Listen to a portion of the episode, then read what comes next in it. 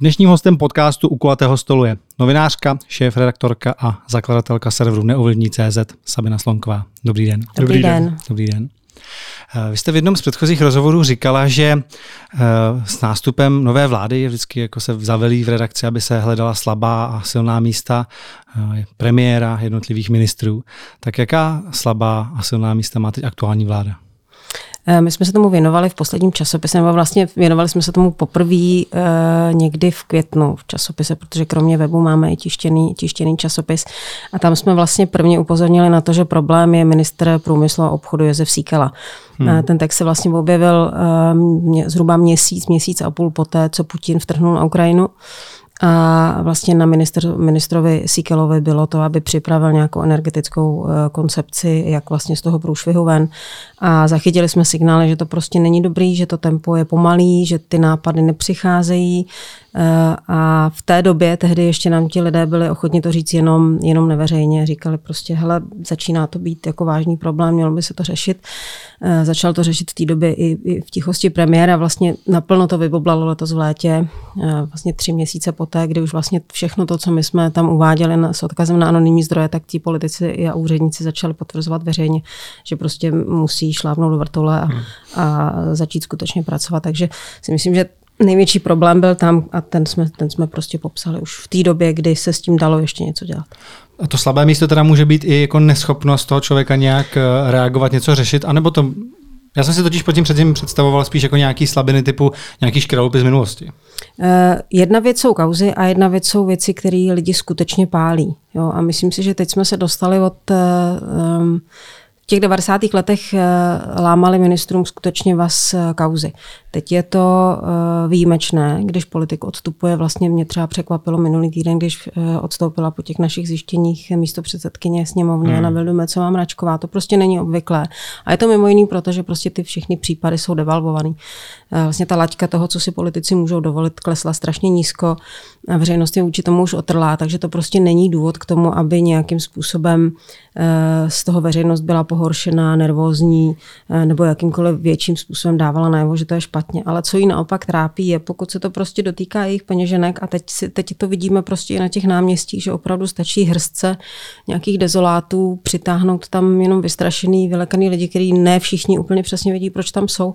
A myslím si, že to je v tuhle chvíli mnohem podstatnější a, a i to víc rezonuje mezi lidmi, než, než nějaké kauzy. Ale samozřejmě ten, hmm. ten prvotní uh, screening byl v době, kdy uh, kauzy skutečně hýbaly politikou a kdy, kdy skutečně bylo zvykem, že pokud je politik přistižený při lži nebo při nějaké nepravosti, tak odchází. Časy se změnily, prostě éra Andreje Babiše v tomhle byla absolutně devastující, protože ve chvíli, kdy máte obviněného premiéra, tak v tu chvíli nemůžete prostě uplatňovat stejný, stejný metr na, na ostatní ministry. V tu, v tu chvíli je jasné, že když zůstává ta hlava, tak ti všichni pod tím se prostě za to skovají. Mm-hmm. Když jsme narazili na Andreje Babiše, tak vy jste přišli tenkrát na serveru neovlivní.cz s tím zjištěním, že on si objednal u svých lidí, aby zjistili co nejvíce informací o Vítu Rakošanovi, aby na něj něco našli eh, před eh, volbama. Napadlo někoho, že ta kauza dozimetr může být výsledek aspoň třeba z části práce právě těch jeho lidí?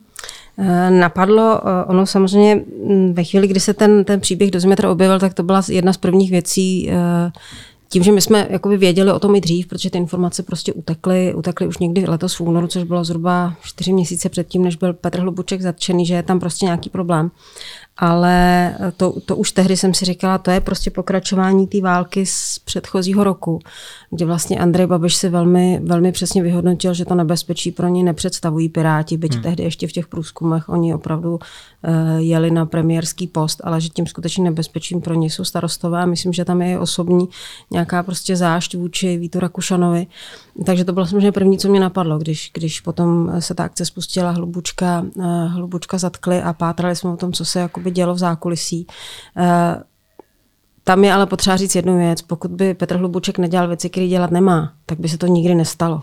Jasně. Eh, to, jestli to potom někdo zneužil a využil, tak je věc druhá, ale primárně prostě ve chvíli, kdy dáte, dáte v šanc svoje jméno, dáte v šanc svoji pověst, tak prostě máte smůlu. Tak musíte počítat s tím, že nejenom, že prostě si pro vás přijde policie, ale musíte počítat i s tím, že politická konkurence to prostě vůči vám hmm. použije. A když vy jste u aktuální vlády hledali ty slabá a silná místa, tak uh, našli jste i třeba nějaký vodítka na tuhle tu kauzu? Ještě předtím, než byla zveřejněna? My jsme tam vlastně našli ten, my jsme věděli od toho února, kdy jsme to poprvé napsali, že má vládní koalice problém s Petrem Hlubučkem a pak jsme čekali, jakým způsobem se k tomu ti politici postaví. A musím tedy říct, že to bylo pro mě velký překvapení, že se rozhodli to vysedět, protože ty informace z toho, co já jsem s nima tehdy mluvila, tak měli opravdu od toho února a rozhodli se, že budou čekat. A čekali hmm. prostě do chvíle, než policie Petra Hlubučka zatkla a v tu chvíli samozřejmě pro ten stan je to mnohonásobně větší katastrofa, než kdyby v tichosti odklidili komunálního politika, u kterého si troufám říct, že většina lidí to jeho jméno v životě neslyšela. To byl pro ně prostě byl, minimalizovali by škody, distancovali by se od něj a nikdo by potom ani neštěkal. Ale ve chvíli, kdy to nechali dojet takhle daleko, tak hold prostě musí počítat s tím, že teď eh, Andrej Babiš na ně bude pokřikovat, že jsou mafie. Hmm. Což od něj samozřejmě zní, zní naprosto neuvěřitelně, ale zase eh, zavdali mu k tomu příčinu. A předpokládám, že ty informace asi nebyly nějaký určitý, protože jinak byste s tou kauzou vyšli asi dříve. Eh, ty informace byly určitý, ale jsou prostě věci, které nemůžete udělat dřív, než se stanou. Vy nemůžete prostě napsat, že policie se chystá obvinit někoho, eh, protože nevíte, jestli se to prostě stane. Eh, tam se může stát, tam je prostě x proměných, může do toho zasáhnout státní zástupce. Viděli jsme to u případu bývalé ministrině Kláry Dostálové, kterou policie stíhat chtěla, naopak státní zástupce nechtěl. Takže vy nemůžete vlastně napsat něco, co, co ještě není. A zároveň u těch policejních kaus je prostě potřeba být být tomu velmi obezřetný. To, že policie někoho obviní, tak zdaleka neznamená, že ten člověk potom bude odsouzený a, a že, že skončil. Prostě máme tady x příběhů e, politických kaus, které nakonec se prostě ukázaly, že z nich eh, nic nebylo eh, kromě ostudy, ostudy pro ty vyšetřující orgány. A u některých případů to bylo proto, že si to prostě hm, ty policajti špatně vyhodnotili a státní zástupce jim to pokryl, ale pak tam jsou i případy, kdy kdy si myslím, že to nebylo neúmyslné, ale že to prostě bylo schválně a, a i to se prostě děje. Hmm. Ze začátku to vypadalo, že k této kauze dozimetr jsou hlavně propojení lidi ze stanu. Vy jste pak zjistili, zjistili, že to jsou i lidé z ANO. Jak jste získali to svatební video, které to vlastně dosvědčovalo? Uh, Oni někdy ty příběhy se vám vlastně pospojují a zaklapnou postupně. A nikdy nefunguje nějaký mustr, jako že si to všechno pozbíráte a pak to vypálíte najednou. A někdy naopak funguje to, že dáte jeden střípek, čekáte, co se stane, protože eh, někteří lidé prostě nejsou příliš oblíbení, populární a začnou vám chodit na ně typy. A tohle to byl prostě případ, kdy my jsme měli nějakou mm, baterii, baterii dokumentů eh, a svědectví k tomu, že se s obviněným z dozimetru stýkala i místo předsedkyně sněmovny za ANO paní Mračková a vlastně vypustili jsme jenom jednu část. A následně se opravdu ten, v tomto případě se, se ukázalo, že eh, je dost takzvaných typařů, lidí, kteří jsou ochotní s, ně, s námi sdílet nějaké informace a mezi nimi byl, byl i, i ten typ na to video, ale samozřejmě tam, mm, myslím si, že i pro toto video tam bylo do poslední chvíle, protože Nemrha Zakariu e, nikdo vlastně neznal. To, to je veřejnosti hmm. neznámá osoba, takže pokud e, ne, ho neznáte osobně nebo pokud nemáte někoho, kdo vám dá konkrétně na ně, tak vy ho na tom videu prostě nepoznáte. Hmm.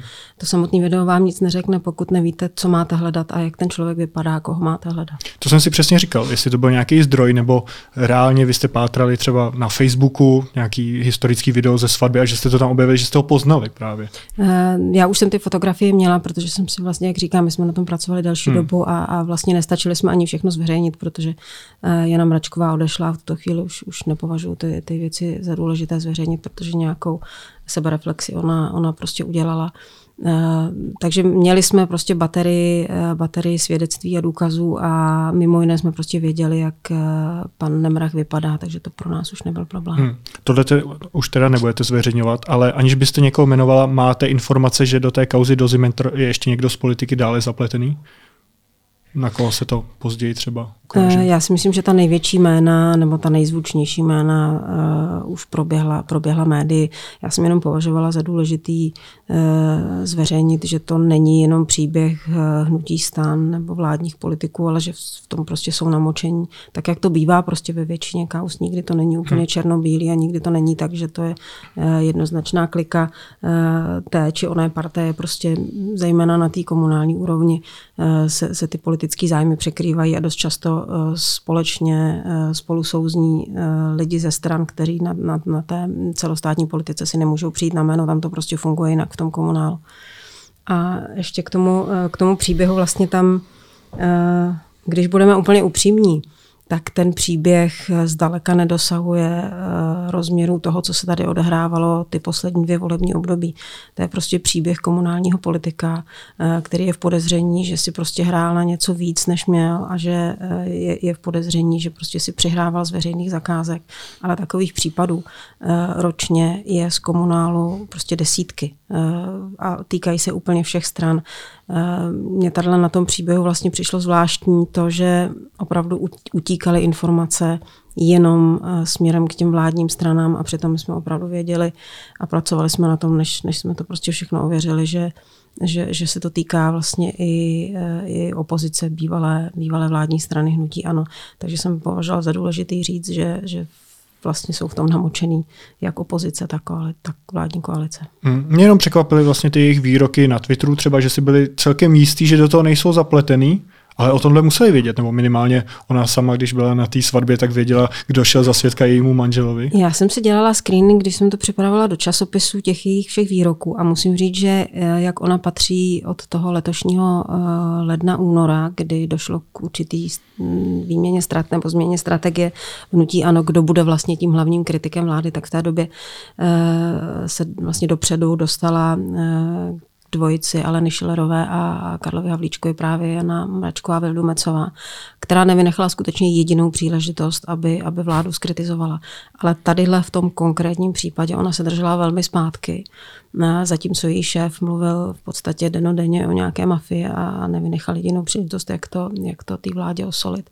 Tak ona eh, byla velmi zdrženlivá a prošla jsem si skutečně pečlivě všechny její oficiální výroky a nikdy vlastně ona nemluvila o mafii, nikdy nemluvila o organizovaném zločinu v souvislosti s touhletou skupinou, takže ona to Ale vyzývala věděla. k odstoupení politiky Ona, ona vyzývala uh, Víta Rakušana k odstoupení, hmm. ale tam je, myslím, dlouhodobý uh, tlak z její strany, protože ona je stínová ministrině vnitra, takže Vít Rakušan je logicky její, její politický terč, protože hmm. ona ho ostřeluje z titulu své funkce stínové ministrině. Střetli se už i kvůli uprchlíkům, takže to je dlouhodobá záležitost. Ale dávala si velký pozor pozor, aby eh, ne, neřekla něco, co by jí posléze mohlo mrzet. A nakonec se ukázalo, že věděla moc dobře proč. Hmm. Jak velký tým v rámci vašeho serveru a i časopisu vedete? Jaký objem témat zvládáte zpracovat? Co vás limituje? No, Samozřejmě, že nezvládáme všecko, zvládáme naprostý zlomek, ale, ale naštěstí ta situace na poli, na poli nezávislých médií je tady mnohem lepší, než když jsem vlastně s, s neovlivní začínala. To, to byla opravdu tristní situace. Eh, a myslím si, že je to jakoby plošně rozložený v těch médiích dobře. A, ale e, pořád cítím, že kdybych měla dvojná, dvojnásobek, trojnásobek lidí, tak, e, tak bych samozřejmě prostě byla spokojenější a mohli bychom toho dělat mnohem víc. Takhle prostě děláme to, na co snaž, stačíme a nikdy to není tak, že prostě spasíte celý svět. Prostě na co máte sílu, to uděláte. Protože ty investigativní témata, obecně jakýkoliv vlastně témata, který chcete do hloubky, tak e, trvá měsíce, někdy možná i roky rozpracovat, tak abyste pořád udržovali tu kontinuitu toho nějakého publikování nějakých věcí, tak si myslím, že to je dost náročný. Ale víte co, ano, já, já tomu vlastně nikdy neříkám investigativní žurnalistika, no tak tu nálepku už jsem prostě dostala už, už jako mm, s tím jako nějak se to úplně nesnažím, nesnažím bortit, ale já vlastně dělám od jak živa to samý. Uh, už, už prostě před těma skoro 30 lety, kdy jsem začínala, tak mě prostě bavilo psát věci, které mají zůstat utajení, které prostě si mocný chtějí, aby se o nich nevědělo a to nemusíme tomu říkat prostě investigativa. To jsou, to je přinášení zpráv, které mají zůstat skrytý, ale naopak nám jako lidem prostě můžou pomoct v rozhodování a měli bychom je vědět. Takže ono to nemusí být investigace, která vám zabere skutečně třeba půl roku, rok. Takový případy jsou, pracuje se na nich průběžně.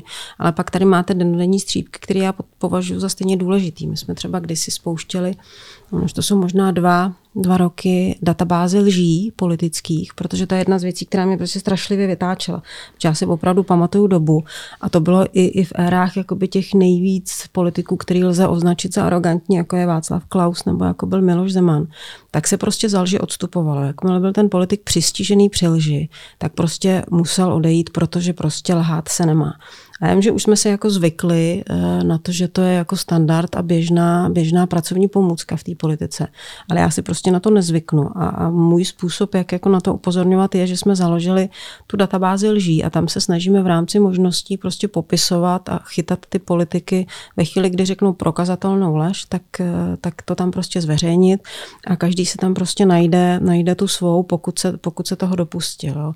A jsou případy, které právě třeba trvají hodně dlouho. To byl příběh, eh, kdy se Alena Šilerová snažila eh, v roli ministrině financí, kdy si pomoci Andrej Babišovi v souvislosti s auditní zprávou OLAF, protože když jsem přišla, tak eh, jsme napsali, že ta zpráva je prostě pro, pro Andreje Babiše vyznívá špatně, protože potvrzuje střet jeho zájmu a potvrzuje problematické čapí hnízdo, ale na Šilerová prostě veřejně oznámila, že to není žádná auditní zpráva, že to je prostě nějaká průběžná věc. A to prostě nebyla pravda. Potvrdila to i ta Evropská komise. Takže to byl jeden z prvních vlastně záznamů, který byl jako, byl, byl, bylo složitější se k tomu dopátrat, protože jsme museli získat tu auditní zprávu, museli jsme přesvědčit úředníky té Evropské komise, aby k tomu vydal nějaký stanovisko, což oni nedělají úplně rádi, aby se takovým vlastně způsobem vyjadřovali. Takže to, tohle byla třeba věc, která je složitější, ale pak tam máte jednodušší, jednodušší věci, kdy e, třeba komunisti vám řeknou, že v roce 68 tady se umíralo eh, při dopravních nehodách, tak prostě každý, kdo eh, vychodil základní školu, má prostě nějaký elementární vzdělání, tak ví, co se tady v roce 68 odehrálo. To jsou věci, které se vám samozřejmě prostě píšou mnohem z nás. Ale ta lež je prostě stejně nebezpečná, jedna i druhá, jenom prostě některá, některého toho politika chytíte s nás a některého chytíte hůř. Mm-hmm. Jak se nezávislá žurnalistika dá financovat? Protože vy jste v jednom z předchozích rozhovorů říkala, že než napíšete článek, tak musíte na ně sehnat ty peníze. No já mám vlastně dvě práce. Já píšu články a scháním peníze. Takže, takže já, abych mohla, abych mohla napsat článek eh, a nebo vydat časopis, tak prostě na něj si musím vydělat. A vyděláváme si tím, že lidé nás podporují skrze předplatné, to je jeden z hlavních pilířů. Kupují si prostě ten časopis. Jsou to lidé, kteří s námi jdou skutečně už těch, já nevím, jak dlouho to od roku 2015 vydáváme. Eh, kteří jsou s námi takhle dlouho a pak eh, máme část sponzorů, to jsou lidé, kteří prostě věří tomu, co, co děláme, eh, věří, že to je správná věc a mají prostě vůli nějakým způsobem taky nás sponzorovat. Můžete říct, kolik máte předplatitelů a kdo jsou třeba ty sponzoři? Ty sponzoři jsou, je to třeba pan Winkler z RSJ, je to Petr Cichoň, Bageterie Bulvár, paní Valová, koupelny Siko, pan Štoček, instalace Praha. Je to průřez prostě podnikatelů, kteří se dlouhodobě angažují v té veřejné, veřejné správě, financují Eh, financují spoustu neziskových projektů a my patříme mezi, mezi ty, které se rozhodly také podpořit. Vy máte ten seznam zveřejněný na stránkách, myslím, ne? Ano, ano, hmm. ano. Počet předplatitelů? Eh, jsou to jednotky tisíc. Mm-hmm. Já si říkám, že vlastně ta musí být i velká změna pro vás, když takhle děláte reportáže na vlastní triko nebo pod značkou Neolivní a předtím pod Mladou frontou nebo pod seznamem je to velký mediální dům, který má spoustu právníků, který často potřebujete ke své práci. Tak jaký ještě velký rozdíly tam vidíte?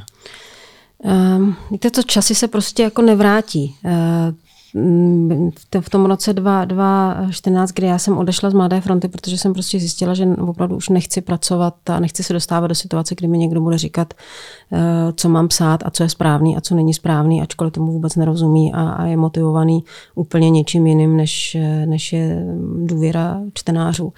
Mm, tak eh, jsem měla dvě možnosti. Buď eh, se prostě s tím smířím a zůstanu v tom, anebo odejdu a pokud tu práci budu chtít dělat, tak ji prostě musím začít dělat jinak. A eh, je to samozřejmě úplně něco jiného, je to mnohonásobně těžší, protože, jak říkám, prostě my si musíme nejdřív vydělat na to, že ty články napíšeme, takže prostě je to dvojitý job, ale je tam zase ta absolutní svoboda a mně se prostě nemůže stát, eh, že za mnou někdo přijde a řekne, hele, co jste to tam napsali, nemůže to být ani inzerent, protože inzerci z těch důvodů nemáme a taky ta inzerce prostě není, ten inzertní trh v mediální oblasti poslední roky prostě nepřináší tolik peněz, kolik přinášel. A, a stejně tak jako žádný majitel, který by, mi, který by mi říkal, eh, co mám a nemám dělat, tam prostě není, takže všechny úspěchy a všechny neúspěchy prostě padají na mou hlavu a když něco pokazíme, můžeme si za to jenom my sami, nikdo jiný. Hmm. U vás mi vždycky přišlo, že moc nedůvěřujete moderním technologiím. Je to z nějaký vlastní zkušenosti nebo už z principu, že nepoužíváte třeba šifrovaný aplikace na posílání zpráv a další věci? A vy jim věříte? Uh, v určitou dobu jo, na nějaké věci. To jste odvážný. Tak já asi neřeším tak tajné věci jako vy. ne, to, to, to není prostě o tom, tam jde hlavně o to, že, že chráníte ty lidi, kteří vám důvěřují a kteří hmm. s váma mluví.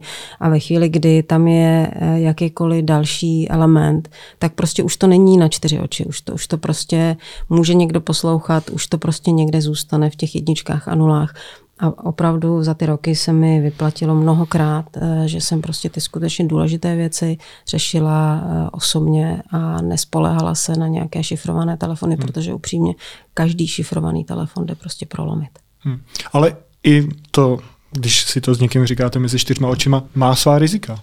Má to samozřejmě svá rizika, ale dá se to ošetřit lépe a máte to víc ve svých rukou než šifrovaný telefon.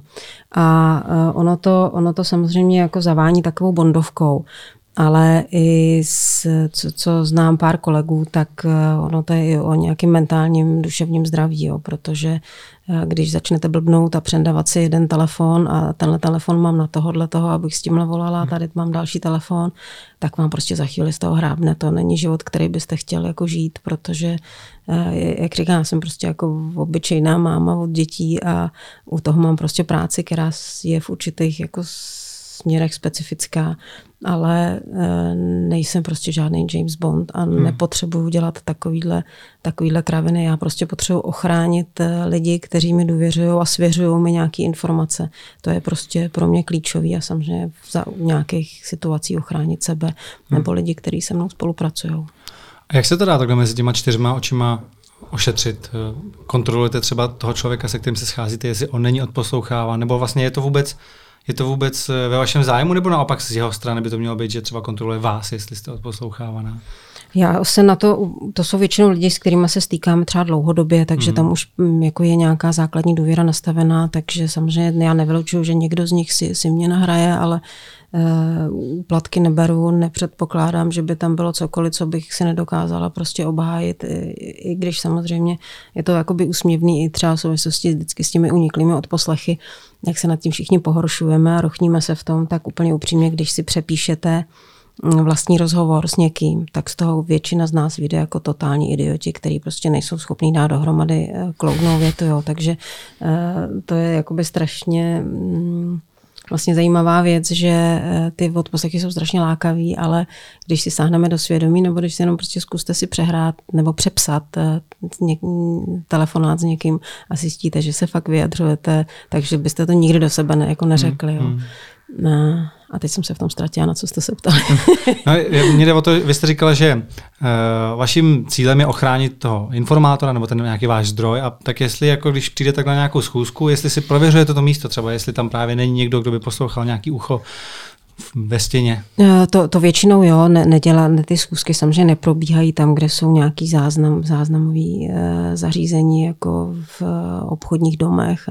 A, a to komplikované to bylo třeba e, vlastně v době toho, toho covidu, kde, kde vlastně všechny restaurace byly zavřený, e, kdy všechny místa, vlastně kam, kam člověk chodil na schůzky s lidma, e, s kterými potřeboval jako nebejt zrovna viděný, tak, eh, tak vlastně nebylo kam, takže jsme se vrátili k těm starým pumpám oblíbeným, ale tam samozřejmě prostě už dávno taky ty kamerové systémy jsou, tak prostě s některými lidmi jsme to řešili, takže jsme prostě si řekli, že se sejdeme někde prostě na dálnici, na odpočivadle, tam prostě jsme věděli, že žádné kamery nejsou, nebo někde hmm. naopak prostě v lese, jenom jsme si dali konkrétní místo a, a to bylo všechno.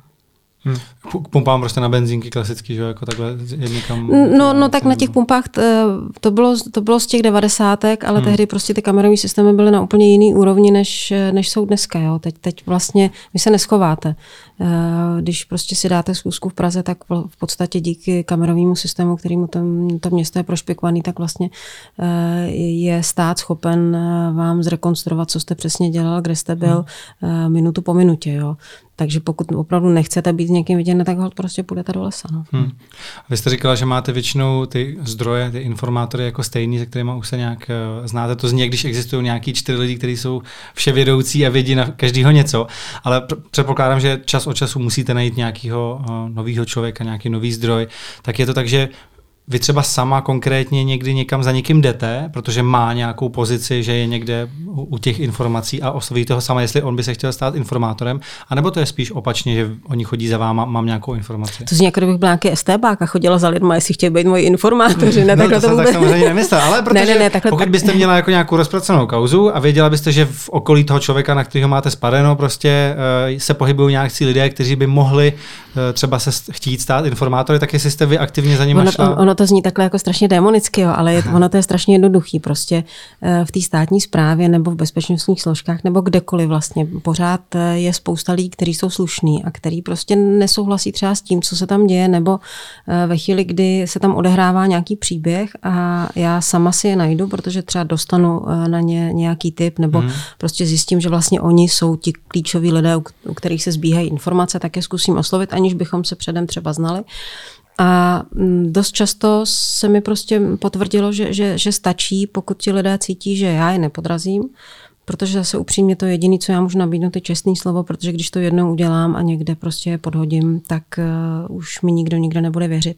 Takže tu záruku u mě mají a oni zároveň prostě cítí, že pokud sami nemohou už s tou věcí hnout v rámci toho systému, tak je jednou z možných cest nápravy to, že to prostě mm, pomůžou jak říkával Václav Val, zlu, aby se vyjevilo. Jo? Takže prostě ty informace uh, mi poskytnou. Ale není to tak, že by to byli informátoři. Oni prostě mají různé pohnutky k tomu, hmm. k tomu to říkat.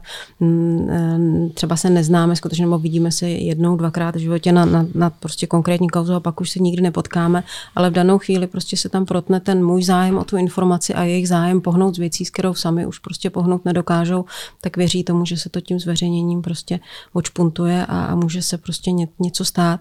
Ale není to tak, že já bych za nima přišla a řekla, hele, budete můj informátor. To je prostě tak, říká, hele, co vy k tomu víte, hmm. jste ochoten mi, mi, mi v tom pomoct a já vám zaručím, že prostě vás nikdo nepodrazím a nebudete z toho mít žádný průšvih a je to prostě na vás.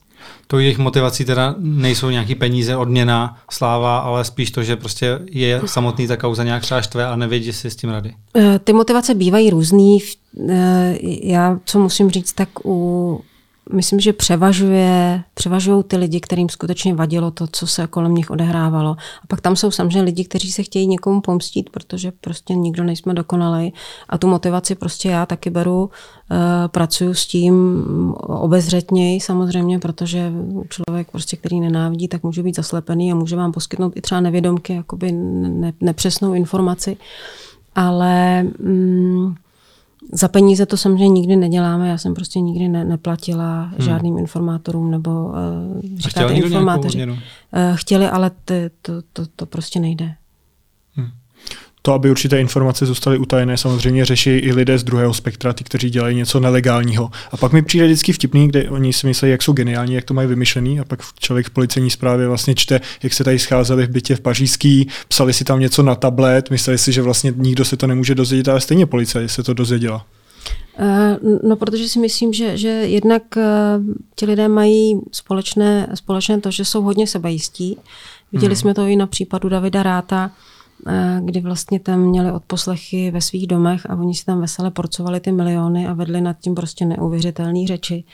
Eh, kdy si byli opravdu jistí, že se jim nemůže nic stát, ale zároveň přitom i na těch záznamech těch odposlechů je, je, je zřejmé, že oni ví, že je policie sleduje, že je odposlech, odposlouchává, ale byli si tak jistí, že to není u nich doma, že prostě tohle přece by se jim stát nemohlo. Hmm. Uh, že ta a tam trošku nesedí spolevila. to, že to vlastně jenom na ten tablet psali, sedí to, pak používají jako šifry. Sedí to úplně normálně, protože uh, třeba v případě, v případě Davida Ráta oni nepočítali, že to budou mít doma, eh, ty odposlechy, takže si myslím, že tam nedělali žádná bezpečnostní protiopatření, kdy si pozvete firmu a ta vám prohlídne barák a hledá vám odposlech. Hmm.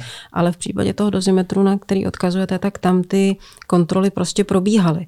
Eh, tam, Já vím, no. tam prostě mnohokrát se stalo, že eh, si nechávali ti, ti lidé prohlídnout ty jednotlivé objekty, ale mm, tam se prostě občas stane, že jednak to nemusí najít, ten člověk, který, hmm. to, který to hledá, protože třeba nehledá tak pečlivě, jak by hledat měl. A pak se můžeme ptát, proč nehledá tak pečlivě.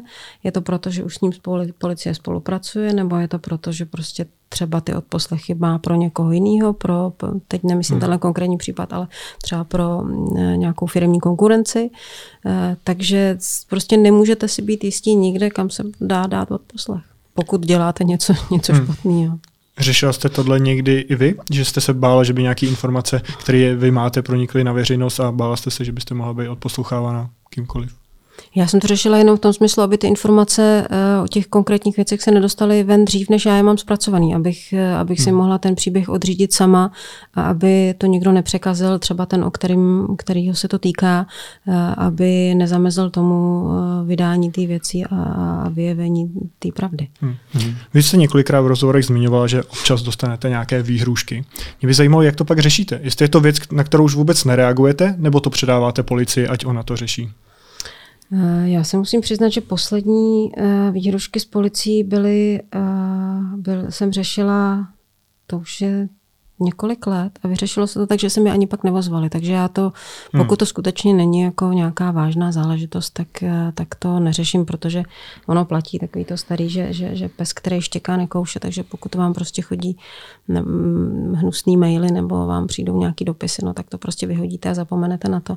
A pak jsou tam prostě případy, kdy, kdy trošku třeba znejistíte, protože to vypadá sofistikovaně a tam se poradím, poradím prostě s lidmi, kteří tomu rozumí, co s tím mám dělat a jak se mám dál zachovat zachovat. Hmm. A byla to i někdy forma výhrušky nějakou jako osobní cestou, že vás někdo navštívil na adrese bydliště, nebo to vždycky bývá e-mail, něco anonymního? Uh, to bývalo, to bývalo dřív uh, a tam vlastně to, to, jsem, to se mi stalo jednou jedinkrát, kdy uh, vlastně mi někdo nabídl úplatek v rámci, v rámci celé té schůzky.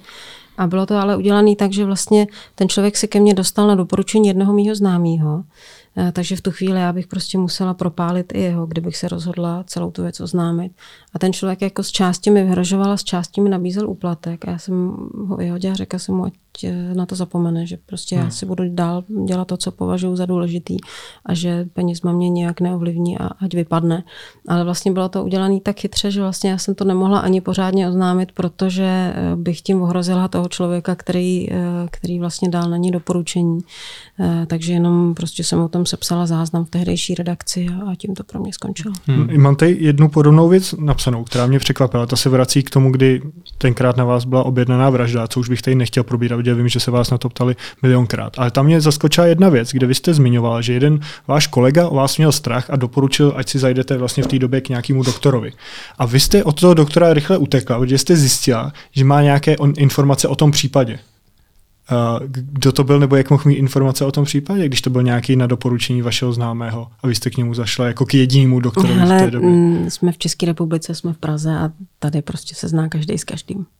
To je jako jediný, co mám na tom. No mně to přišlo úplně šílený, že když už člověk mě, takhle zajde vlastně mě, Mně ne, doktor. prostě uh, většina věcí, které vypadají uh, jako strašlivý spiknutí, tak jsou ve svém důsledku strašlivě jednoduchý a uh, já vím, že se říká, že náhody se nedějou, ale oni se prostě dějou. Hmm. No ale znamenalo to, že už jste tam pak nešla znovu. Znamenalo to, že prostě jsem se jenom utvrdila v tom, že si musím pomoct sama a hmm. tím to hmm. pro mě skončilo. Před chvílí jste tady zmiňovala, že úplně nevěříte těm šifrovaným, šifrovaným zprávám, komunikaci a takhle, ale zároveň jste říkala, že se snažíte ochránit si nějaký ten článek, ty informace, aby se nedostaly ven ještě předtím, než eh, je vy sama chcete zveřejnit. Tak eh, jak to děláte? Předpokládám, že normálně v dnešní době to schraňujete všechno v digitální podobě. A nebo ne? Máte ne, já to nějaký... mám všechno v hlavě. Jo? ne, e, e, ještě já bych nerada, aby to vyznělo nějak jako staromilsky. E, ty technologie samozřejmě mě strašně hmm. usnadnily život. To, hmm. to se vůbec nedá srovnat s tím, jakým stylem, s tím stylem práce, který jsme měli v 90. letech. Tehdy když jste opravdu něco potřeboval zjistit, tak jste prostě si to musel když jste potřeboval s nějakým politikem mluvit nebo s někým, tak jste si tam prostě vystál 4, 5 i 6 hodin. Prostě čekal jste, až ten člověk půjde domů, protože nebyly mobilní telefony. Nemohl jste riskovat, že když zavoláte na pevnou linku, že to zvedne manželka, která si s váma fakt nebude chtít povídat. Takže prostě jediná šance bylo opravdu si to poctivě jako vy, vyčekat a vychodit a najít a chodit na, na soudy, dohledávat to v těch listinách. Teď to máme prostě na jeden klik v tom internetu. A je to na jednu stranu jakoby strašně eh, osvobozující, strašně vám to urychluje práci, ale zároveň to strašně svádí k tomu tu práci odfláknout. Protože vy vlastně ten, ten článek, když napíšete jenom z těch otevřených zdrojů a, a z dostupných eh, dokumentů, které jsou digitalizované na internetu, tak eh, bude dobrý. Ale bude mu chybět jakoby ten, ta osobní zkušenost, protože vy jste s tím člověkem osobně nemluvil. A já, já prostě jsem přesvědčená, že pořád to je základ té žurnalistiky, že s těma lidma mluvíte, protože vidíte, jak se tváří, vidíte, jestli vám lže, Mm, vidíte jeho zázemí, eh, jak se chová, jak reaguje, eh, když ho navštívíte doma, tak vidíte, v jakých podmínkách žije.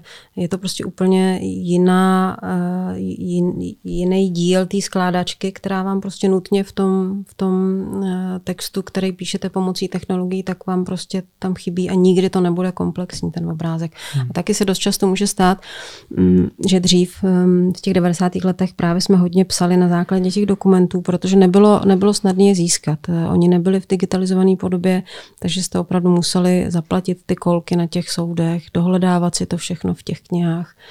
A, a eh, tehdy ty papíry byly důkazy. Teď už to tak prostě není. Teď víme, že prostě ani ten papír vám nezaručuje, že to, co je na něm napsaný, byť má úřední razítko, tak je prostě pravda. Jo, takže zase to klade vyšší nárok na to, že prostě musíte ověřovat eh, dvojnásob víc, než, než prostě v těch 90. letech, ale zase tehdy jste tam prostě někam šli na ten úřad, šli jste si vyžádat, eh, vyžádat ten dokument, mluvili jste s někým, ten vám třeba mohl říct, kdo to tam kdy zakládali, když tam byly ty ty razítka, tak vám třeba řekl, no ale on to tady přinesl nějaký jiný právník, počkejte, on se jmenoval takhle, takhle, teď vám to zase úplně tam zaklapne. A to jsou všechno věci, které při té Google žurnalistice prostě nikdy nemů- hmm. nebudete. No a když už ty informace máte, máte předpřipravený článek, chcete třeba za týden jít z publikací ven, čekáte jenom na nějaké detaily, tak prostě jak eh, chráníte ty data? Pokud je teda máte v té digitální podobě. Protože předpokládám, že ten článek pak je připravený že v digitální podobě.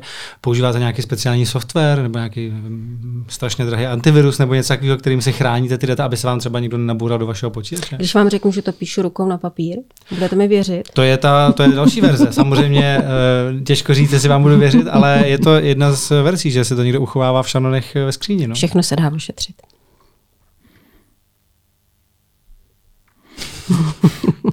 Zažila jste vy sama, když jste byla na policii někdy při podání třeba výpovědi, že by vám policista lhal nebo zkoušel na vás něco nezákonného?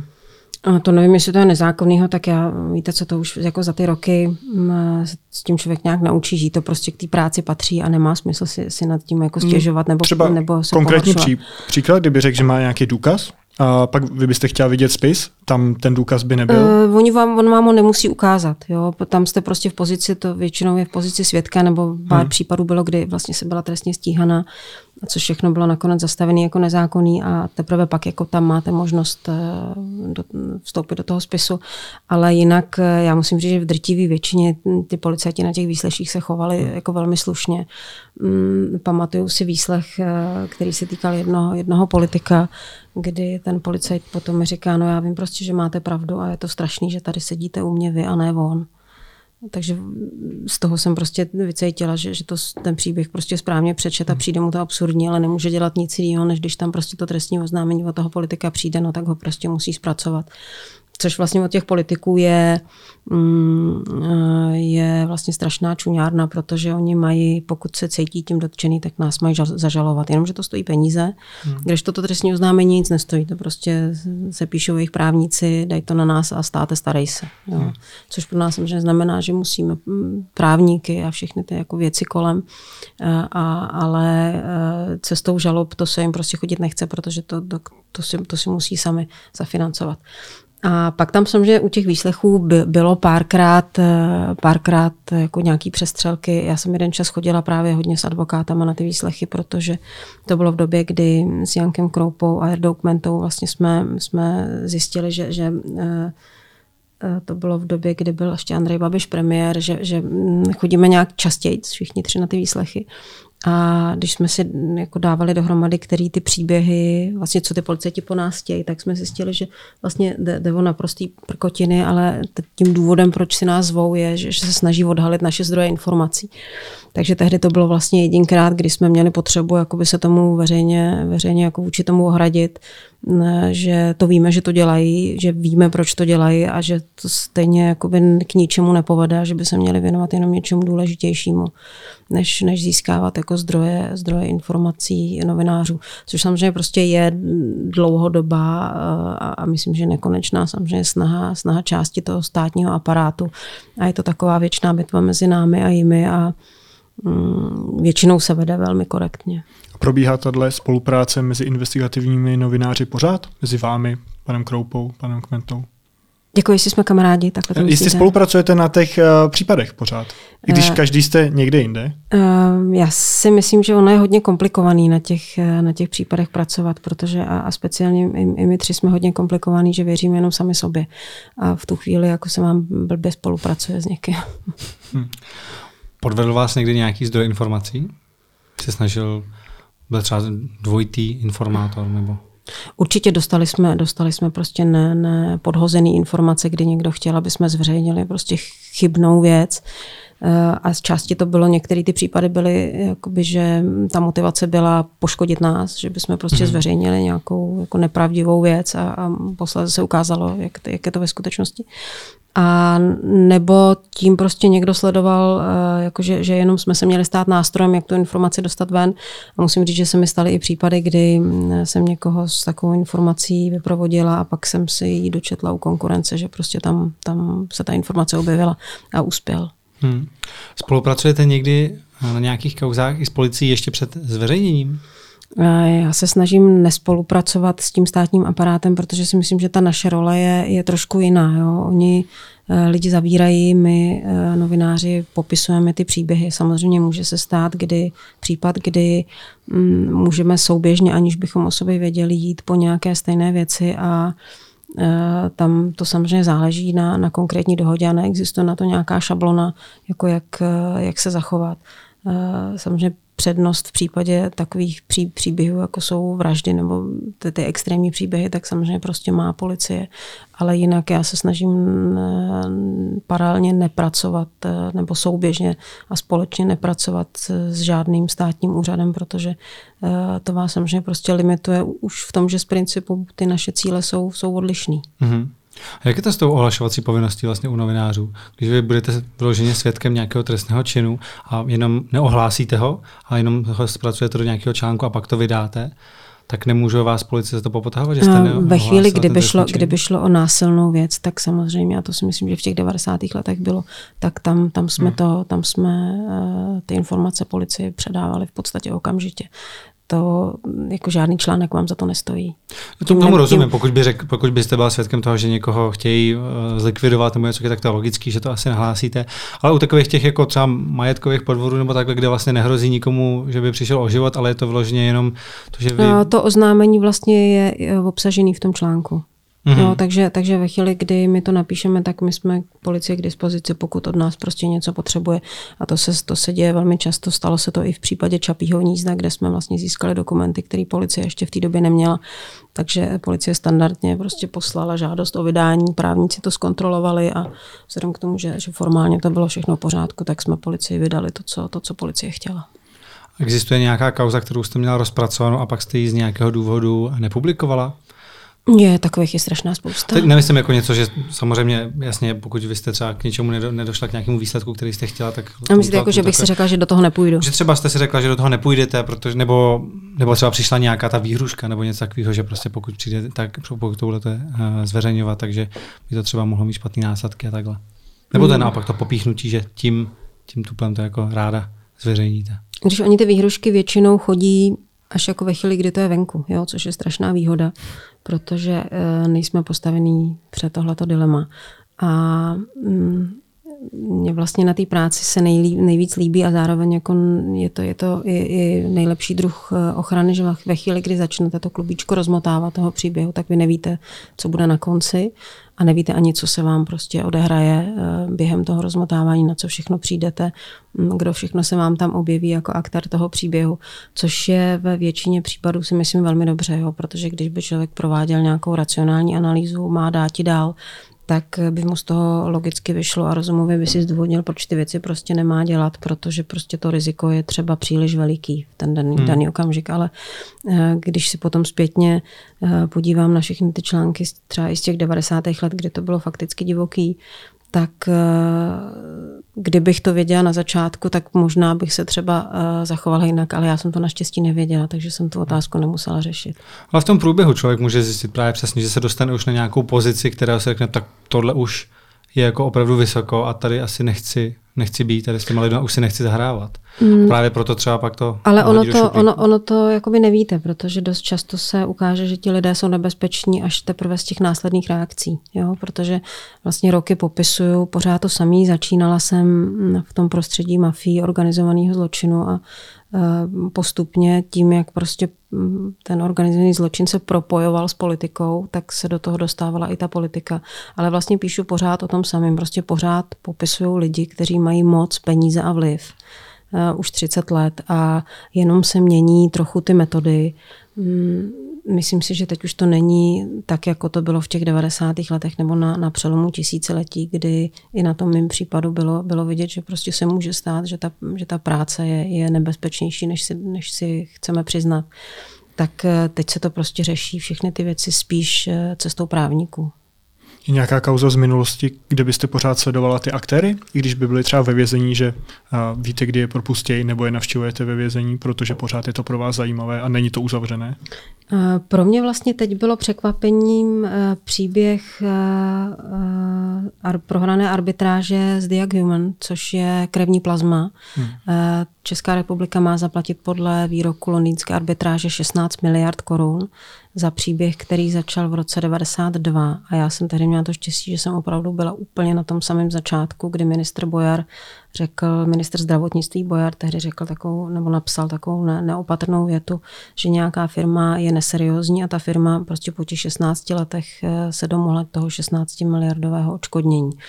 A mm, ten příběh vlastně já sleduju celých těch 16 let se všemi těmi aktéry vlastně jsem, jsem mluvila. Eh, někteří z nich eh, stojí už na opačné straně té barikády, než, než stávali. A teď vlastně po těch letech mi přijde úplně neuvěřitelný, že vlastně do dneška ten příběh se s námi táhne a není, není uzavřený.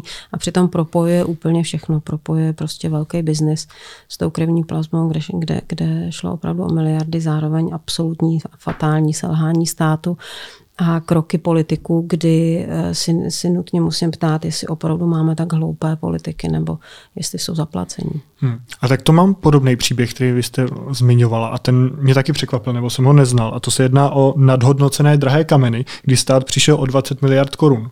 To bylo v jakých letech? A to byly, to byly 90. roky, to jsem vlastně začínala v Mladé frontě a to byl jeden z mých příběhů, na který jsem vlastně byla nejvíc pyšná, protože to jsem byla ještě malá holka a uh, oni měli všichni tendenci mě podceňovat, což samozřejmě jako bylo fajn, protože jsem se dostala jakoby k víc informacím, než, než e, bych se dostávala třeba teď, kdy, kdy ti lidé už se ke mně chovají trošku jinak.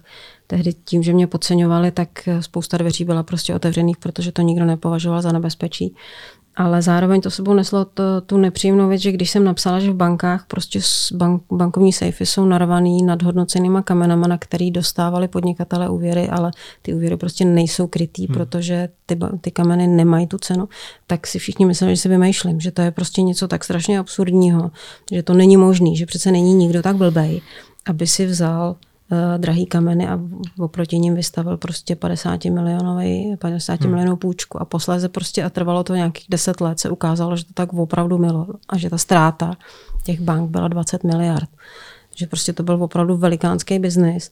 A vím, že tehdy, tehdy to bylo hodně komplikovaný, protože um, ty firmy, které um, vlastně distribuovaly tyhle ty zástavy uh, těm bankám, tak se mě snažili přesvědčit, že je všechno úplně v pořádku. Ukazovali mi ty kameny, jsem říkala, no ale já přece nemám jistotu, že to, co vy mi teď dáváte, je to samé, co je prostě v těch bankách. Hmm. To může být přece úplně jiný kamen. Ale tady vidíte, že to má certifikát, že to jsou ty znalci. Říkám, no tak já si to nechám udělat u jiných znalců, ale pořád to prostě ne, neřeší to, že v těch sejfech jsou jiný kameny, než vy jste mi teď tady dal. Takže to, to bylo, jako z mýho pohledu to byl jeden z nejlepších příběhů a, a potěšilo mě po těch, po těch letech, že jsem prostě měla pravdu. Ale tehdy, kdyby se tím někdo seriózně zabýval, tak třeba ta škoda nemusela být těch 20 miliard. No a jak se to prvotně zjistila, že ty kameny v těch sejfech nemají takovou hodnotu, jaká se uvádí? Uh, protože mi to řekl jeden bankéř. Hmm. Tehdy mi řekl, že mají docela problém v bance, že zjistili, že tam mají že tam mají úvěry, které jsou krytý právě drahýma kamenama a že si nechali cvičně udělat sami posudky a zjistili, že ty kameny neodpovídají eh, té ceně. Já jsem říkala, jak jste to mohli vzít jako zástavu no, a neudělat si svůj posudek. No. Ale bavíme se o 90. letech. To je hmm. prostě úplně jiná kultura biznesu, hmm. než je prostě teď. A navíc taky vidíme, že tehdy oni si to prostě mohli dovolit, ty bankéři, protože nikdo po nich nešel a uh, nikdo za tyhle ty příběhy potrestaný nebyl. Protože takže oni ani nemuseli mít nikoho v té bance. Tam byla to de facto eh, neschopnost té banky, že si to sami neuvěřili. Já si myslím, že v těch bankách to samozřejmě uh, moc dobře věděli, hmm. uh, že někteří ti, ti zaměstnanci těch bank v tom jeli s těma lidma sami a potom samozřejmě už ten problém byl prostě tak velký, že bylo lepší ho přikrejt a tvrdit, že se nic neděje. Hmm. Jo? Jenom prostě proto, aby to nevyvolalo paniku. A to, to byla i Česká národní banka? Ne, Česká národní banka. Ne, to ne, ne. Jenom, ty, jenom ty soukromí teda. No, oni ještě nebyli soukromí, tedy, oni byli státní. Jo, jo. No a máte informace, kde jsou kameny teď? Jestli, ještě uh, pořád někde v nějakém sejfu? To se musím přiznat, že vlastně nevím, co s nimi dělali, ale tohle, tohle jsem při stěhování uh, vyklízela a našla jsem tam právě jeden z těch kamenů, který jsem, který jsem dostala, abych si, aby, abych, aby mě přesvědčili, že to teda byly drahý kameny. Ale já jsem musím přiznat, že já jsem nikdy ani ten, ani jako si ten znalecký posudek nechávala dělat, už jsem věděla, jak dopadne. Je nějak, naopak nějaká kauza, kterou jste rozpracovala, publikovala a pak se o ní policie vůbec nezajímala, ačkoliv jste doufala, že naopak bude velký zájem? Mm, těch, byla, těch byla spousta, ale já se musím říct, že musím se přiznat, že mě to zase až tak moc netrápí, jo, protože kdybych já ty články psala s tím, že na konci chci, aby ten člověk byl potrestaný, nebo aby ten politik odstoupil, nebo aby policie začala něco dělat, no tak to bych se z toho zbláznila, protože prostě to jsou věci, které nemůžete ovlivnit. Eh, a mým cílem opravdu není někoho zavřít, eh, někoho eh, odstřelit z funkce, na někoho poštvat policii. Mojí prací prostě je popsat, co se děje a to, jestli potom jako policie to začne vyšetřovat, to jestli ten člověk potom odstoupí, to je jakýsi jako bonus k té práci, ale ne, není a u mě nikdy nebyl takovým tím hnacím motorem. Jednak mm. prostě vám to úplně zastře úsudek. Eh, jednak eh, prostě po čase by, by, by se člověk z toho úplně zbláznil, z té frustrace, že ta práce vlastně k ničemu nevede. Eh, takže já jsem prostě šťastná, když se mi to podaří napsat, když to rezonuje a mě úplně upřímně opravdu stačí, že se to na ty lidi ví, že se to prostě o nich ví. Je někdo, o kom jste rozpracovala kauzu a byl potom odsouzen, s kým byste teďka ráda udělal rozhovor? Vím, že uh, Janek Kroupa dělal s Davidem Berdychem, vy jste dělal s Markem Dalíkem ještě předtím, než nastoupil do vězení. Tak je někdo takový, s kým byste chtěla udělat rozhovor? Uh, já jsem se vždycky s těmi lidmi, s kterými jsem chtěla dělat rozhovor, tak, uh, tak jsem mi udělala. Pokud oni s tím souhlasili a pokud s tím nesouhlasili, tak vlastně... Vlastně... Myslím třeba někdo, kdo je teďka ve vězení, až ho pustí. To se musím přiznat, že teď mě nikdo takový nenapadá. Hmm. Protože tam vždycky hlavně strašně moc záleží na tom, jestli ten člověk bude ochoten s vámi mluvit, protože eh, vy můžete pořídit rozhovor, který bude úplně jalový a vlastně ta jeho eh, výjimečnost je jenom v tom, že s tím člověkem mluvíte, ale hmm. já potřebuji s těma lidma mluvit, eh, protože od nich chci slyšet odpovědi na, na, na ty otázky, které mě, který mě zajímají.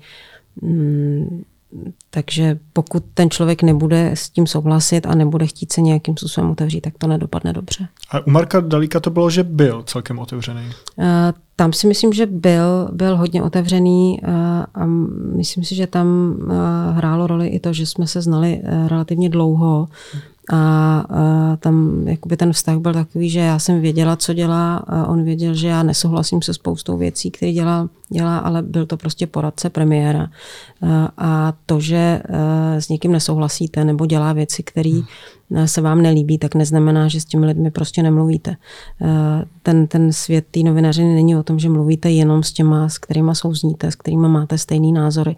Prostě je dobrý znát hlasy protivníků, je dobrý vědět, jak přemýšlí, je dobrý vědět, co si myslí, proto třeba pro mě bylo velmi významné, že jsem měla možnost poznat Andreje Babiše, protože já už ho dokážu odhadnout, protože jsem ho zažila i v situacích, kdy normálně novináři ho nezažijou. Eh, protože tím, že jsem pracovala v Mladé frontě dnes, tak jsem ho zažila i z jiné stránky než tiskové konference. Eh, takže to jsou všechno věci, kdy, jak říkám, s těmi lidmi nemusíte souhlasit, ale pro vás je to důležitý, protože prostě víte, jak, ten, jak ta protistrana přemýšlí. Hmm, to chápu, ale myslíte, že kdybyste teďka dělal rozhovor s Andrem Babišem, tak se od něj něco dozvíte? Ve stylu, v jakým on ten, rozho- ten, ten rozhovor by měl smysl jenom ve chvíli, kdy on by chtěl mluvit. Jinak, jinak ne. Pro mě jako rozhovor, kdy si budeme přetlačovat a on na mě bude ječet, tak nemá smysl, protože nemá žádnou informační hodnotu. Hmm. Hmm. No, ale, ale jak říkám, je to rozhovor, který bych ráda udělala, ale uh, musel by Andrej Babiš chtít ten rozhovor skutečně udělat. Hmm. Já si obecně právě říkám, jestli jako s takovými lidmi, jako je Andrej Babiš, právě má vůbec cenu dělat rozhovory, nebo to vždycky, jestli, jestli ten člověk opravdu jako něco řekne, jestli se dozvíme to, co chceme vědět jako moderátoři, anebo jestli to vždycky skončí jenom tím promem toho člověka, protože on prostě tam jde s tím jasně nalajnovaným scénářem, co řekne. No. To vždycky záleží na síle toho moderátora. Myslím, že je spousta novinářů, kteří dokážou Andreje Babiše udržet eh, v nějakých mantinelech, byť on je prostě opravdu těžký soupeř v tom smyslu, že on si během těch rozhovorů dělá, co chce a uh, jemu se prostě ještě nestalo to, že by ho moderátorů prostřed toho rozhovoru vyhodil. Myslím si, že až se mu to jednou stane, tak se třeba začne chovat trochu jinak. Ale uh, teď je přece jenom jako opoziční poslanec a důvody, proč si ho teď zvát na rozhovor, je v podstatě ptát se ho na čapí hnízdo, jinak je to prostě řadový opoziční poslanec. Jasně, jasně.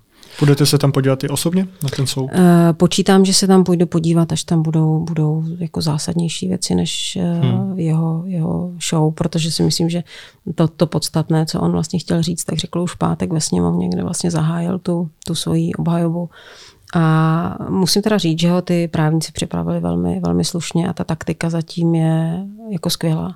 Eh, protože on vlastně dostal do všech médií eh, ty svoje výkřiky, je to kampaň, je to politický proces, chtějí mě zničit, je to pomsta polistoporového kartelu, ale díky tomu, že vlastně on se rozhodl, že nebude eh, odpovídat na otázky soudce a státního zástupce, což je jeho naprostý právo, to může udělat každý obžalovaný, tak ale se vyhnul tomu momentu, že by byl přistižený v nedbalkách. A právníci moc dobře vědí, že Andrej Babiš v emocích a pod tlakem je schopen říct neuvěřitelné věci, takže to bylo samozřejmě velmi chytré. A to jsem zrovna bral ten výrok, že to byl politický proces, protože to teďka rozporoval. To mi přišlo, že to byla zrovna z těch věcí, co mu jako ulítla pod tlakem emocí. Já si myslím, že ne, protože to, byla, to byl vzkaz, který potřeboval dostat ke svým voličům, ale zároveň to byla věc, kterou nemůže zopakovat před soudem, protože ten soud by okamžitě postavil postavil proti sobě. Takže myslím si, že tady jsme měli dva Andreje Babiše, jeden pro tu veřejnost, hmm. to je ten s tím politickým procesem, a potom ten umírněnější u toho soudu, když jsme viděli, že on vlastně vzal zpátečku a taky ohledně toho soudu neřekl vůbec nic negativního, protože myslím, že první, co mu advokáti řekli, nesnaž se naštvat si soudce. To je hmm. prostě kardinální hmm. chyba, který, který by se mohl dopustit. A, a myslím si, že advokáti Andreje Babiše jsou natolik schopní, že ví, že nic takového nesmí dopustit. Vy, když jste odcházela jako z té pozice šéf-redaktorky z Mladé fronty, eh, bylo to tak, že se to za ten půl rok jako kumulovalo a vy jste si pak na konci řekla, že už to nějak přeteklo, anebo byl jeden nějaký zlomový okamžik, kdy jste si řekla, tak teď odcházím, teda tohle už prostě nejde? On tam, on tam byl nějaký uh, zlomový okamžik, ale, ale uh, spíš si myslím, že zpětně viděno to byla kumulace všech těch, uh, všech těch věcí, věcí dohromady. Ono to prostě nešlo. Já jsem si myslela, že prorazím hlavou zeď a hlavou zeď prostě mm. neprorazím a uh, myslela jsem si, že to dokážu uhrát a přecenila jsem v, tom, v tomhle směru uh, svoje síly v tom, že jsem nedokázala Andrej Babišovi vysvětlit, jaká je moje role a že když říkám, že prostě do těch novin nebudu, uh, do toho obsahu nenechám mluvit uh, politiku, takže to myslím vážně. On si myslel, že to je, takový jako, že to je taková hra ale hmm. to hra nebyla z mé strany. zajímavý si také zpětně pustit váš rozhovor třeba v show na Krauze, kde je chvíli potom, co, jste se, co vlastně Andrej Babiš tam přišel a tam je to ještě takový jako, že pokud by vás Andrej Babiš třeba vyhodil, tak že zmizí ta nestranost médií, ale pak to nakonec skončil po pár měsících, že vy jste sama odešla. Uh, no, protože jsem se dostala do situace, kdy bych musela dělat věci, které hmm. jsem dělat nechtěla a uh, buď bych prostě musela sklonit tu hlavu a, a začít to dělat, anebo odejít. Tam jako nebylo nic mezi. Jo, já jenom, že vlastně tam bylo no, zmíněno, že vy jste tam říkal, že ve chvíli, kdy on koupil ty noviny, tak rychle zjistil, jak to tam funguje. Že vlastně si uvědomil, že takhle to nepůjde, ale asi ne úplně, protože po půl roce vy jste odešla, takže si to neuvědomil, jak to funguje. Protože my jsme oba říkali to samý, akorát, že jeden z nás to nemyslel vážně. Hmm. to, byl, to, to, byl, to byl ten problém a možná jsem pomalejší, ale prostě mi to trvalo půl roku, než, hmm. než jsem zjistila, že prostě hlavou zeď neprorazím. A vaše spolupráce se seznamem, ta už skončila úplně třeba zvláštní vyšetřování? Uvidíme ještě nějaký díl? Nebo ne, neskončila, my jsme to nechali otevřený, ale, ale jak říkám, prostě té práce je strašně moc a hmm. pro mě nejdůležitější projekt je neovlivní. To seznam byl vlastně taková věc k tomu navíc a ve chvíli, kdy prostě jsem cítila, že začínám šidit to, to podstatný pro mě, tak jsem si samozřejmě prostě vybrala neovlivní. Vy už jste měla pod sebou za svoji kariéru spoustu novinářů. Zažila jste někdy kolegu, se kterým jste se musela rozloučit, protože vynášel informace z redakce, nebo psal na objednávku? Mm, ty případy se strašně špatně, špatně uh, jakoby prokazují. Je to stejný jako s korupcí. Prostě musíte toho člověka chytit, uh, chytit za roku. Navíc v té novinařině a se vám dost často může stát, že se někdo snaží toho novináře právě tímhle tím způsobem zdiskreditovat, že začne mluvit o tom, že je, že je uplatný, eh, že ohýbá ty informace. Eh, za ty roky já prostě samozřejmě vím, eh, že tyhle ty příběhy se odehrávají, že některý mají reálný hmm. základ. Je to úplně stejný jako v kterýkoliv jiný profesní skupině, jak mezi politikama, tak mezi novinářema. Prostě jsou úplatní lidi a lidi, kteří tu práci nedělají tak, jak ji prostě dělat mají ale není to uh, nic, nad čím bychom se měli pohoršovat, než v jiné prostě sociální skupině. Uh, je, prostě to tak je. Pokud, uh, pokud já prostě ty, tu jistotu mám, tak s tím člověkem prostě nespolupracuju a tím to pro mě končí. Hmm. Pak byly třeba ty nahrávky, kdy se Andrej Babiš scházel s novinářem, s Markem Přibylem. Tak tam to bylo, tam vlastně ten důkaz nějaký byl? Uh, to, to sice byl, ale upřímně uh, Marek Přibyl nepožíval důvěry uh, ani ve chvíli, kdy v té Mladé frontě dnes pracoval. Takže si myslím, že Ještě to, to, to, já, to já už jsem tam nebyla hmm. Mm, a vím od kolegů, že prostě oni věděli, že to je problematický, problematický příběh a byli velmi ostražití. Hmm.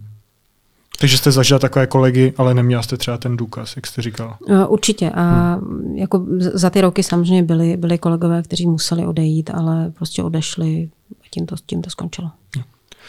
Mě zaujalo to, co jste říkala v jednom z předchozích rozhovorů, že Uh, bylo takový jako nepsaný pravidlo, nebo jestli bych to tak mohl nazvat, že když jste byli třeba na nějaký tiskovce právě nějakých politiků a, a třeba vy jste položili nějakou otázku a ten politik vám nechtěl na to odpovědět, takže automaticky tu samou otázku pak položil nějaký jiný novinář. A dneska už se to neděje, nebo děje se to pořád? Uh, děje, ale ta spolupráce mezi médií je samozřejmě mnohem menší, ta konkurence je mnohem větší.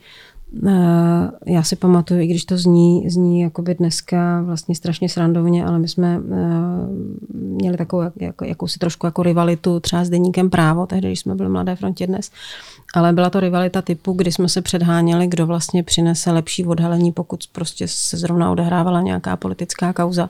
A byla to jakoby i, i motivační věc, kdy my jsme samozřejmě chtěli prostě přinést víc informací, být lepší, eh, předat čtenářům plastičtější obrázek a stávalo se samozřejmě, že prostě ta konkurence byla lepší, ale to nám nebránilo v tom, aby eh, pak jsme samozřejmě prostě šli společně do hospody nebo na těch stískovkách ve chvíli, kdy nastala situace, kdy se ten politik rozhodl, že bude to konkrétní médium ignorovat, tak to prostě tlačilo to další médium, nebo že prostě přišla ta kauza a ta ostatní média vám pomáhala vlastně ji rozehrávat dál, že ji neignorovala.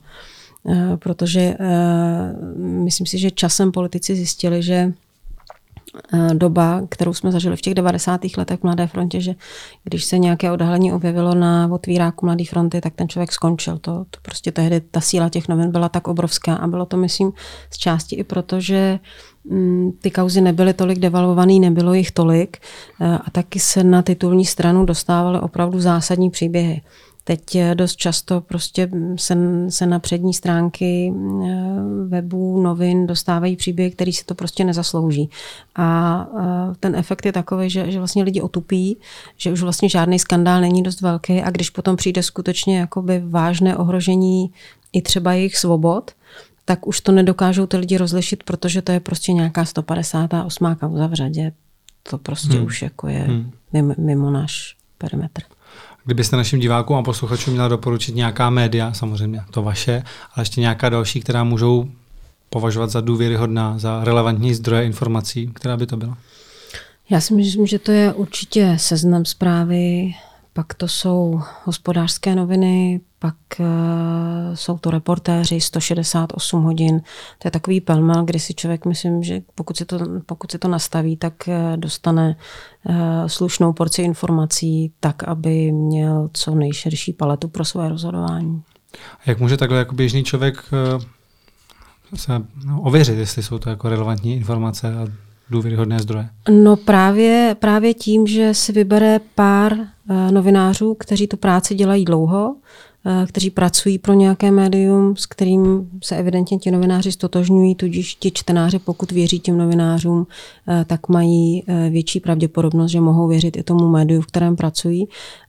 A důsledně prostě sledovat ty lidi, kteří je nesklamali, u kterých nemají pochybnosti o tom, že ty jejich úmysly Eh, nejsou vedeny eh, biznisem majitele, eh, ekonomickou situací ohledně inzerce, ale jde jim skutečně jenom, jenom o to hledání skutečného příběhu. Mm-hmm. Zároveň jste někde prohlásila, že nevidíte světlou budoucnost novinařiny. Myslíte si, že je tato pracovní pozice, tohoto povolání nějak ohrožený, že třeba i do budoucna může vymizet tím, jak se rozšiřují pořád digitální sociální sítě? Já se obávám, že jo a chci věřit, že ne, že ještě, že ještě nějaký čas eh, novináři budou potřeba, jako vidíme to i ve chvíli, kdy se stane nějaká, mm, nějaká katastrofa, nějaká mm, událost, která je okamžitě eh, hitem na sociálních sítích, tak eh, tam musíte opravdu dávat velký pozor, jestli to, co sdílíte, tak je realita, anebo jestli to je prostě fake. A ve chvíli, kdy mm, tam máte spoustu eh, videí a spoustu fotek, eh, které se tváří jako, eh, že jsou přímo z místa, z místa té věci, tak pokud to tam nemáte Eh, nemáte razítko od nějakého zavedeného seriózního média, které má za sebou nějakou historii a můžete eh, z té historie usoudit, že můžete věřit tomu, že by nezdíleli nic, co by nebyla pravda, tak je větší pravděpodobnost, že to video není sfalšovaný, eh, než když tam úplně bezejmený člověk nahraje záběry, které sice vypadají atraktivně, ale ve skutečnosti prostě můžou být úplně vymyšlený, hmm. podvržený. Hmm. Začali jsme kauzou dozimetr, tak já bych s ní taky skončil. Myslíte si, že by Vít Rakušan měl odstoupit po těch informacích, co vyplynuly, ať už na šéfa civilní rozvědky Petra Mlenka nebo celkově o celé té kauze? Já si myslím, že on odstoupit nemůže, protože ve chvíli, kdy odstoupí, tak eh, by se rozsypala vláda, protože stan, hnutí stan není v takové kondici, eh, aby to po Vítovi Rakušanovi někdo převzal, tak aby udržel eh, vlastně tu, tu nesourodou směsici lidí pohromadě. Eh, to je jedna věc. A druhá věc je, že eh, on se vlastně eh, vypořádal s tou kauzou dozimetr, která se týkala politiky velmi, velmi rychle. Odřezal vlastně ty lidi ve chvíli, kdy už nebylo zbytí, tak, tak se jich zbavil. Samozřejmě Petra Hlubučka se mohl zbavit o čtyři měsíce hmm. předtím a ten problém by měl vyřešený. Neudělal to pak musel eh, vyměnit kompletně celý vedení partaje. Eh, každopádně eh, příběh s panem Mlenkem je trochu jiného ražení, protože ve chvíli, kdy se ukázalo, že tam kontakty pana Mlenka s lidma z dozimetru byly, tak vůbec nerozumím tomu, proč Vít Rakušan lpěl na, na té volbě, proč ho prostě neobětoval, protože ta politika není prostě jenom o tom, co je fér a není fér a co je spravedlivý a nespravedlivý, ale prostě o symbolech. A z kauzy dozimetr se prostě stal symbol a pochopil to i Andrej Babiš, proto se zbavil Jany Mračkové, Vildumecové. A stejně tak se měl Vít Rakušan zbavit eh, pana Mlenka okamžitě, protože celým tom, mm, celý té hromadě problémů, který ta vláda má, to je v podstatě nedůležitá věc, ale on takhle zbytečně vyčerpával energii a čas na, něce, na něčem, co mu prostě za to nestálo a to je z mýho pohledu nepochopitelný. No a přesně tohle, že o tom věděl několik měsíců a vůbec to neřešil, tak si myslím, že nějaká jako vlastní odpovědnost by tam taky měla být, což jako vlastní odpovědnost tam de facto nepřišla. Tam přišla odpovědnost všech kolem. Ta nepřišla a Vít Rakušan má pravdu v jedné věci, že dostal screening eh, na eh, pana Mlenka a žádná z bezpečnostních složek mu neavizovala žádný problém. Takže ve chvíli, kdyby vlastně eh, rezignoval Rakušan, tak bychom se museli ptát, no a co ti ostatní šéfové tajných služeb, který mu dali dobrozdání, co Národní bezpečnostní úřad, který uděluje prověrky a rozjede se vám prostě taková lavina, která, kterou v podstatě nikdo nechce dopustit. Hmm. Takže vlastně by neměl podle vás odstoupit, protože by padla celá vláda, pokud to chápu správně. Uh, já si myslím, že z hlediska vlády on jakoby odstoupit nemůže, protože eh, by, by Petr Fiala bez hnutí stan, které má 33 poslanců, eh, tak by nemohlo, nemohlo nikdy dát dohromady funkční vládu. On je prostě potřebuje, takže proto žádné tlaky na odstoupení Víta Rakušana z koalice nezaznívají to chápu, proč nejsou, nejsou ty tlaky z koalice, ale kdyby to bylo jenom na nějaký jako vlastní odpovědnosti, je tohle to důvod, proč odstoupit, kdyby tam nebyla tahle situace? Za, za normální situace v normální politice ano. Hmm. V situaci, v které jsme teď, tak si myslím, že chápu důvody Víta Rakušana, proč odstoupit nechce. Dobře. My ještě pokračujeme. Každopádně děkujeme za, to, za ty informace, které jsme se dozvěděli v té hlavní části. Děkujeme, že jste si nás našla čas a samozřejmě děkujeme vám, že nás sledujete, že nás posloucháte a také, že nás podporujete. Jak jsem avizoval, ještě nekončíme, pokračujeme, takže pokud chcete slyšet ještě chvilinku povídání v bonusu, určitě běžte na náš Patreon. Děkujeme. Já děkuji za pozvání. Díky. Mě to vždycky takhle překvapuje, že třeba seznam zprávy nebo kdokoliv jiný přijde tak s těma informacemi z policejního spisu. Ale to je naše práce. To já vím, vaše práce to je, ale mě to překvapuje ze strany policie. No ale to se musíte ptát na policii. Už přesně víte, kdo si tenkrát objednal vaší smrt? Já zhruba vím, jak to bylo, ale ty konkrétní, konkrétní lidi ani, ani dneska nedokážu, uh, nedokážu do, do té mozaiky poskládat. Byl by pro vás problém z pozice šéf redaktorky, když jste ještě byla v Mladé frontě dnes to, co se stalo teďka, že si Andrej Babiš zaplatil ve svých médiích reklamu na titulní stránce, kde je jeho fotografie. Kdybych tam vydržela takovou dobu, hmm. jako že jsem nevydržela, tak bych okamžitě rezignovala. To prostě je to nejhorší, co těm novinám mohlo udělat. Proč eh, se mám bát eh, telefonu od Huawei víc než eh, telefonu od Apple? No, protože minimálně Spojené státy jsou náš spojenec, což se o Číně ani při nejlepším mínění říct nedá.